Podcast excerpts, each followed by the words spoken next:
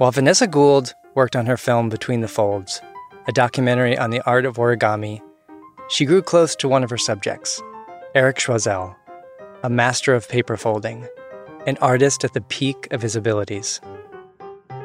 He was at that moment at the height of his creative output and was doing work that it really was breaking boundaries.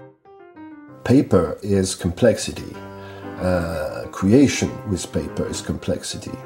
But I think that many folders could not really define why they choose origami.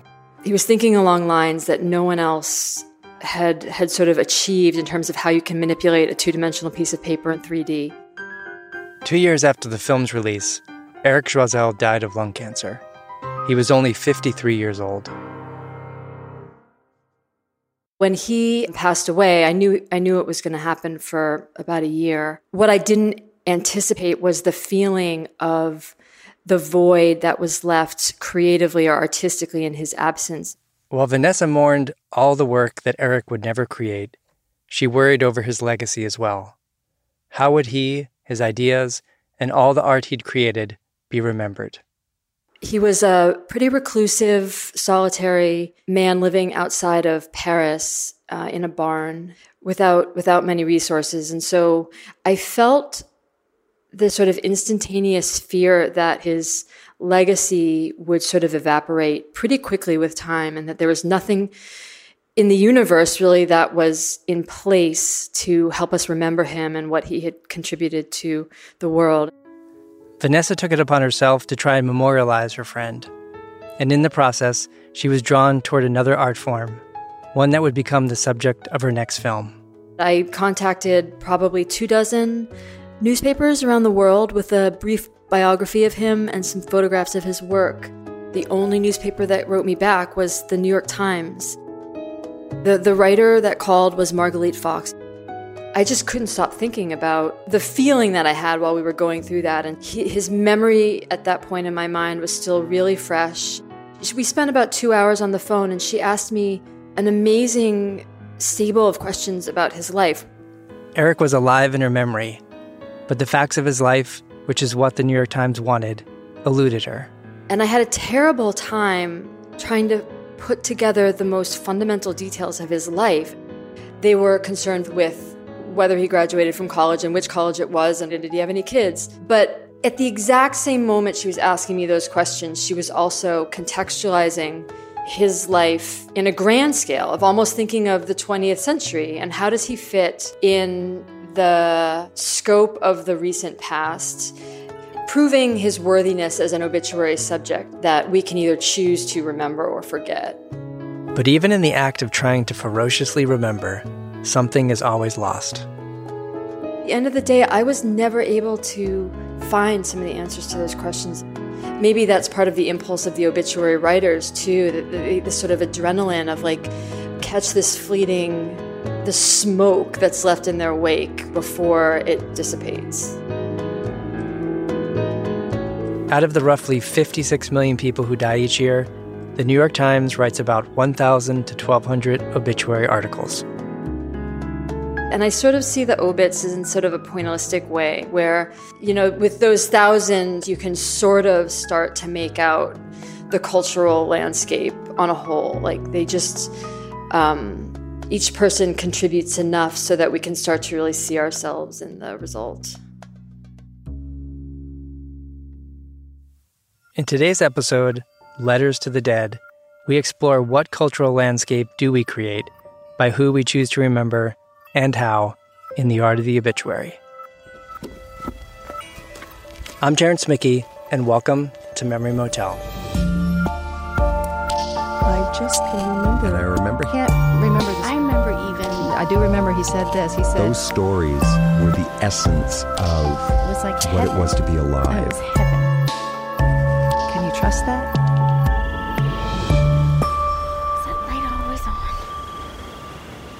If you're one of the selected few to have an obituary article written about you, it's free for your family because it's news. If you're not one of the select few, here's how the average slub pays to be remembered.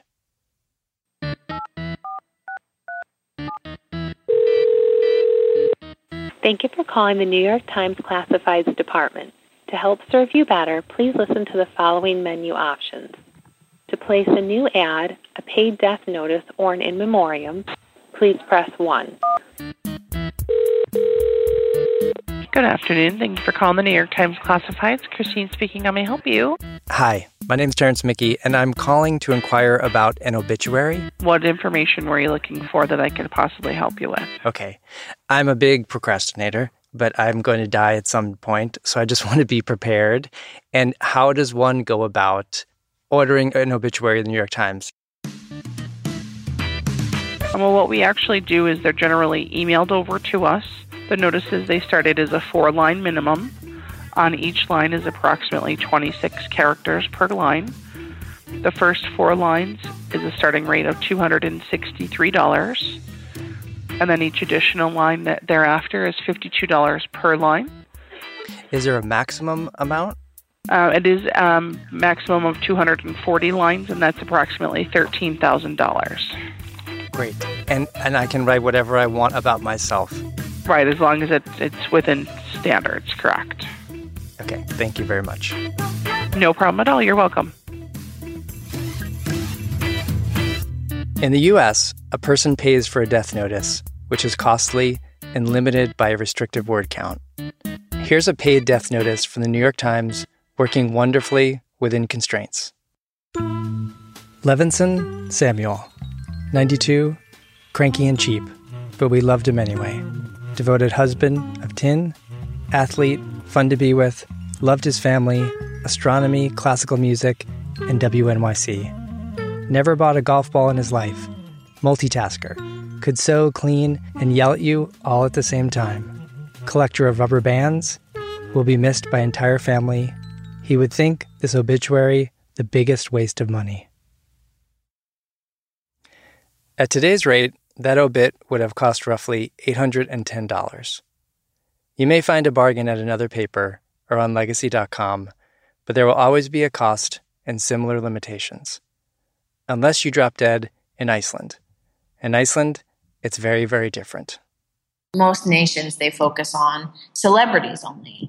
Um, and we can kind of get away with anybody being in the paper and anybody having an obituary and, and anyone having a funeral announcement because there are only 320,000 of us to begin with. It's it's such a part of our culture like an automatic thing that people it's just what's done. That's Nana, an Icelandic writer with a column in the Reykjavik Grapevine called Don't Ask Nana. She reluctantly offers advice to people visiting Iceland. Here's one of her helpful videos on how to handle Icelandic polar bears. If you encounter a polar bear in Iceland, turn to the person next to you and then stab them in the leg and run away. I thought she'd be a reliable source on Iceland's obsession with obituaries. So the Icelandic word for obituary is minningagrein, and that means um, a memory article. And I remember being in my grandmother's and my grandfather's apartment, and they would read the obits and they would talk about anybody who they knew who had died, just saying the name out loud, you know, like reading out who, who had passed away, you know, to each other. The Icelandic obituaries are printed free of charge in the popular newspaper Morgenblad. Can you say that one more time? Morgunbladet. Morgenbladet. It actually means the morning paper. That is the direct translation. The obituaries take up, on average, four to six pages of the 40 page paper. It's not unusual to have several obits for the same person, and beside the basic biographical information, people remember the dead with specific memories. And if you ask any Icelander, no matter what their age, they probably read them religiously. And, to make death even cooler in Iceland, Sigur Rós did a cover of the theme music played during death announcements on Icelandic radio. The tradition of obituaries is tied to a deep connection to the past. Every square inch of Iceland is storied. The highways are built around rocks where fairies once lived.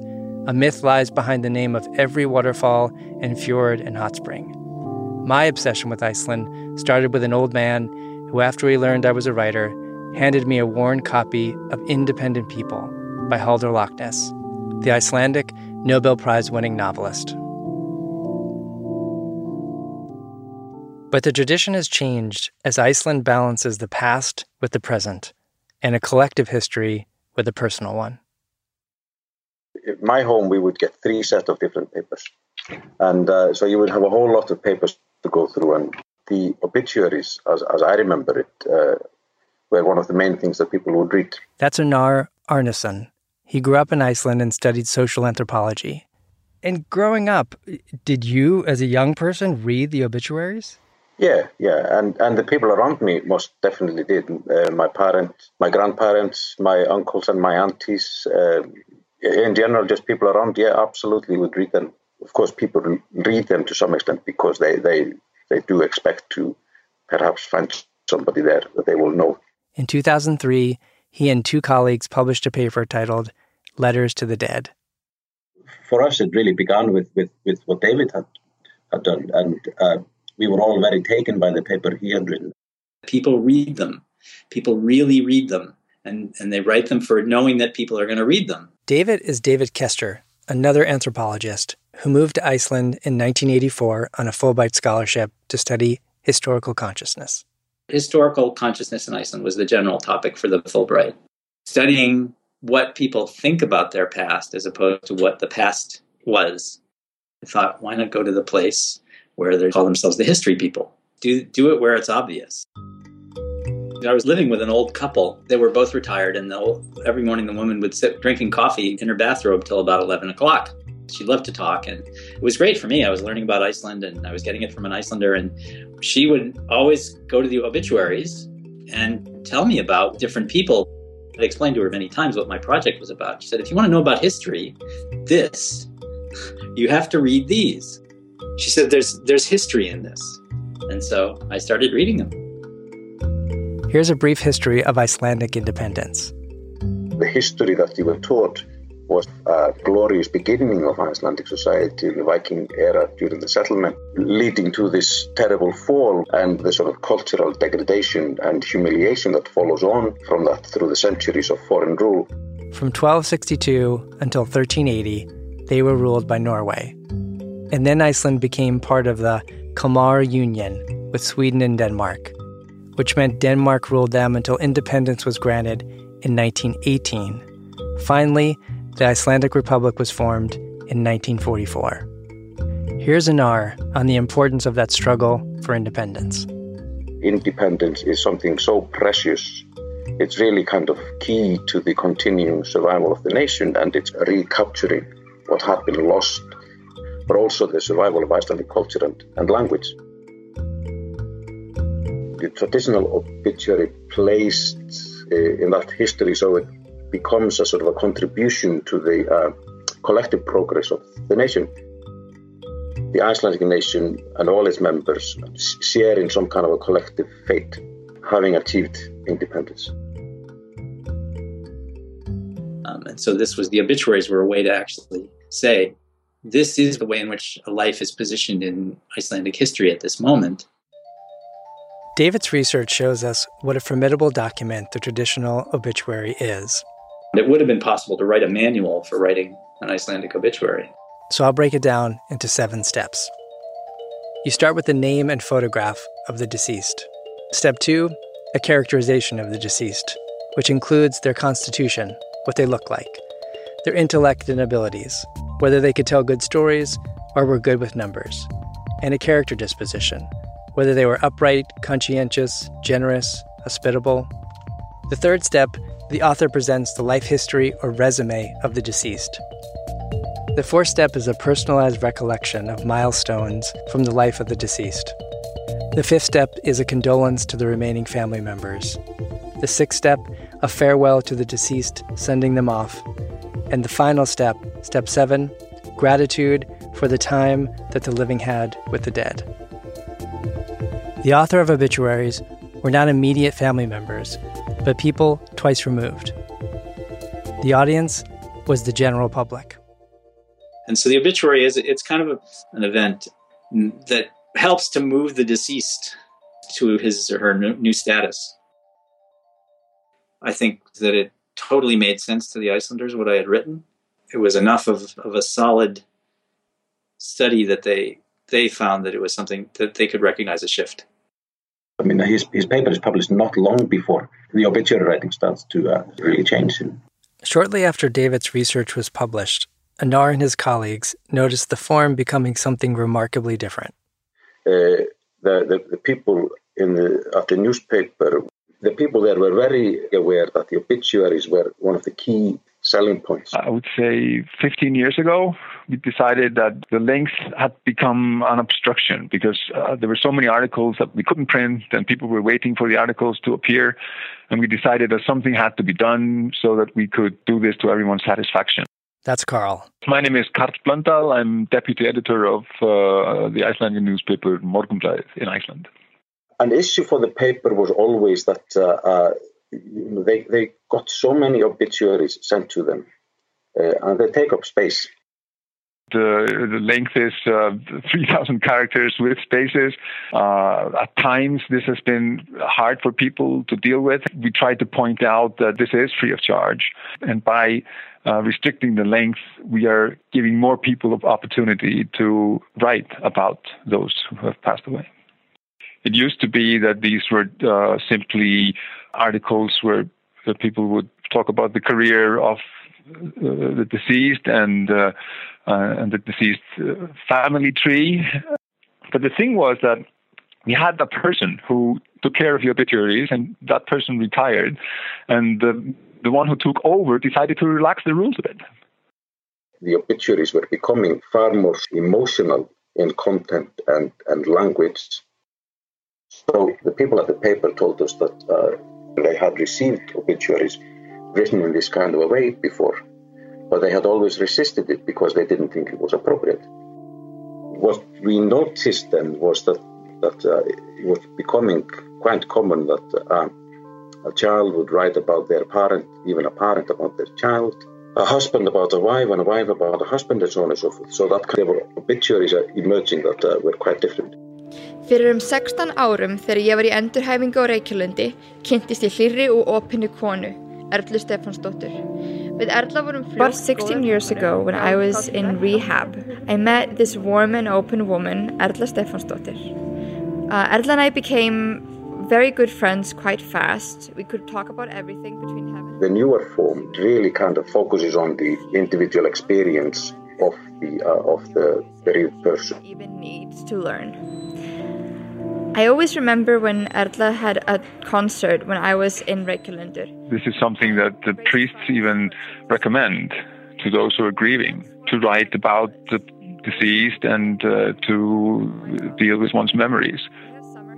Which is always very nice, and we would go there, my dad and Erla, very often around Where once people identified with a collective whole struggling for independence, they now are individuals grieving other individuals. Tragically, she was diagnosed with cancer this summer and heroically fought it. She lost, only 65 years old.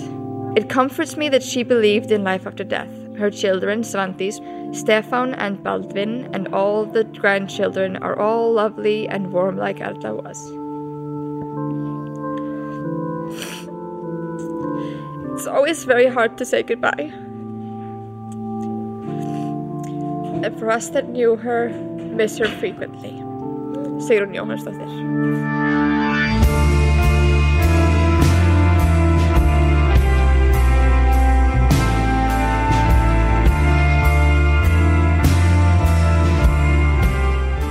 In the late 90s, the paper ultimately allowed for people to write and print personal letters to the dead as part of their grieving process and remembrance of their loved ones. Considering that one out of 10 Icelanders will publish at least one book and the country values literature, these letters are carefully crafted. Some of these are, you know, are very powerful and beautiful pieces of literature, actually, and uh, that there are some of these obituaries written as, as letters that are really absolutely stunning deeply, deeply moving and hugely powerful.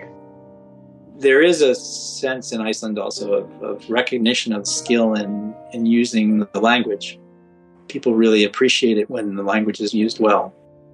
If someone was really well written, people would talk about that.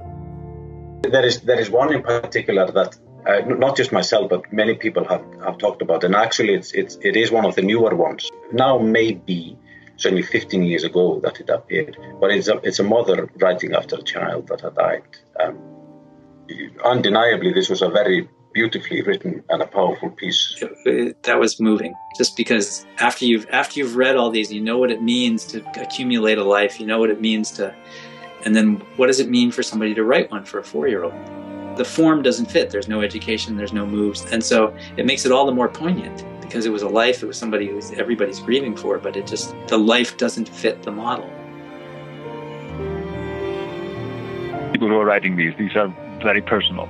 And I think you should allow people to uh, give people as much leeway as they can to do this, you know, the way they want to do it. I mean, I guess it is pretty precious that we have that. I don't feel the need to look at this right now, but I may in the future. Especially now that I know it's it's like right there. It's a little piece of piece of memory right there.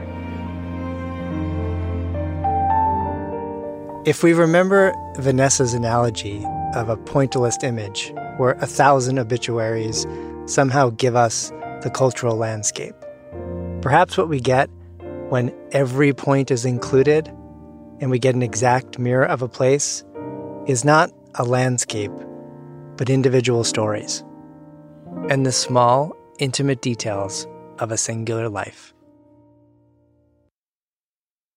You can kind of guess what, you know, famous people have done or you already are acquainted with what famous people have done. Everybody knows all the cool stuff that Prince has managed to pull off in his life. When you're reading the obit of a regular person, you're connecting with somebody.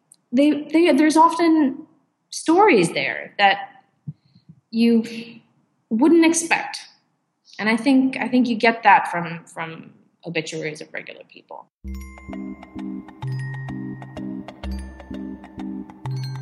The shortest one I've ever read was for Doug Legler. Now, this is the truth. It reads simply Doug died. Kay Powell is a champion of regular people but as a retired obituary writer for the Atlanta Journal Constitution, she's wary of American civilians who do not have the literary pedigree of Icelanders writing obituaries for family and friends.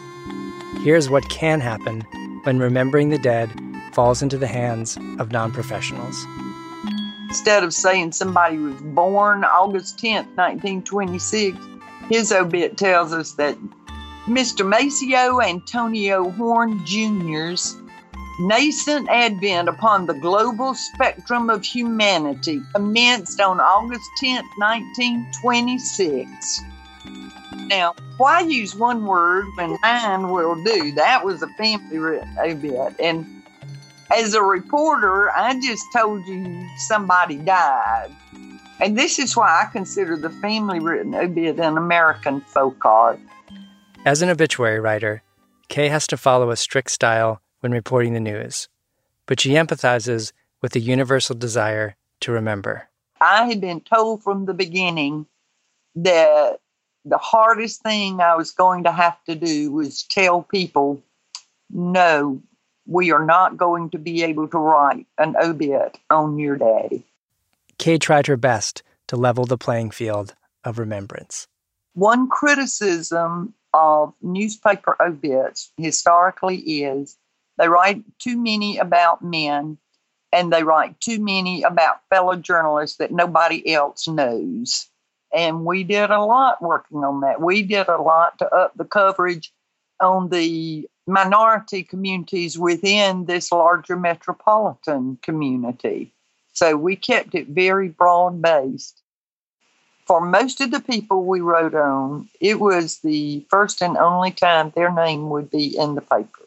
It is also a permanent object that the family can hold in its hands, can put in the family Bible, can blow up and mount on easels when everybody's coming in to the funeral. It's part of grieving, it's part of memorializing, it's part of family history. They think whoever in their family has died was special and here is a newspaper recognizing that also and they want to share that. Does that make sense? Yes, it makes perfect sense. We all want to matter, to be remembered, which is why I plan to make friends with a lot of Icelanders and move there after my first heart attack. Readers of the newspaper in our everyday lives know more extraordinary, ordinary people than we do celebrities and politicians. And at the Atlanta Journal Constitution, we created a very democratic obituaries page. We found that fascinating story in each person we wrote about. I'd say, you know, we've never written on a Kmart greeter.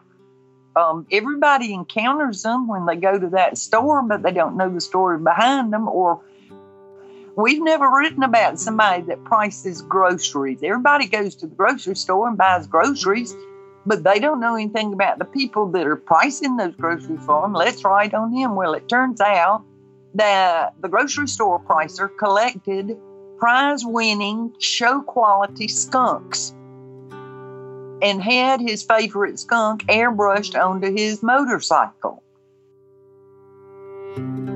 At first, the funeral homes, other reporters in the newsroom, and families did not understand this new kind of daily obit that we were writing. As time passed, people began to understand what we were doing and love the obits daily. I think one of the highest compliments I got was when I heard another reporter talking to one of his sources, and he said, Yeah, yeah, that Kay Powell.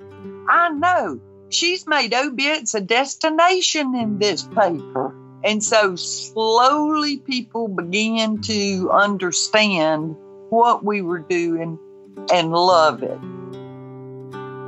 that made readers feel more connected with the paper. It made them feel ownership in the paper. It created a sense of community. So it moved people in the community to act in various ways. It made them feel a sense of connection as a community.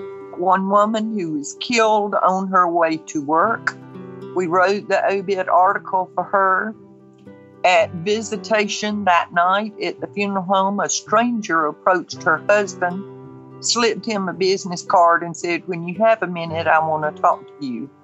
And of course, your mind first goes to ambulance chaser or what does this guy want? Why is he here? But anyway, the husband took time to talk to the stranger, and the man told him, He said, You don't know me, and I didn't know your wife.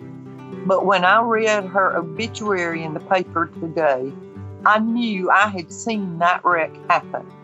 And I knew I had to be here tonight to tell you. I think she died instantly. She was not in any pain.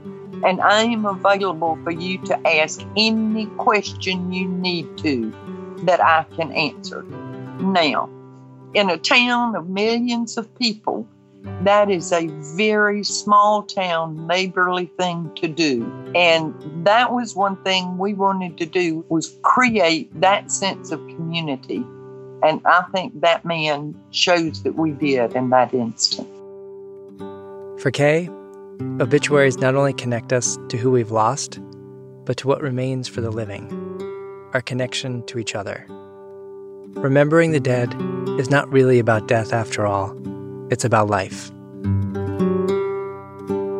After hearing the price of a Times death notice and realizing I have a lot to say about myself, I may have to save up before I die.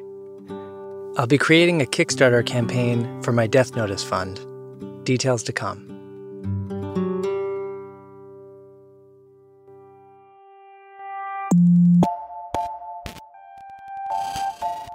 Thank you for listening to another episode of Memory Motel. We'd love your feedback, so please leave a review on iTunes. Letters to the Dead was produced by me, Terrence Mickey, and Bart Washaw, who composed the theme music, with assistance from Carrie Ann Thomas. For this episode, I've come across a wealth of names I cannot pronounce. And as to not disrespect anyone and their heritage, I'm using only first names for my big thank you. A big thank you to Vanessa Please check out her films, Obit and Between the Folds. Nana, check out her column, Don't Ask Nana, in Reykjavik Grapevine. David and Arnar, both of their studies can be found online. Karl from Morgunbladet. Morgenbladet. Edla, who graciously read her grandmother's obituary. And Kay, whose obits can be read on the archives of the Atlanta Journal Constitution. And thank you for the support, Jerome, Murray, and Jeffrey.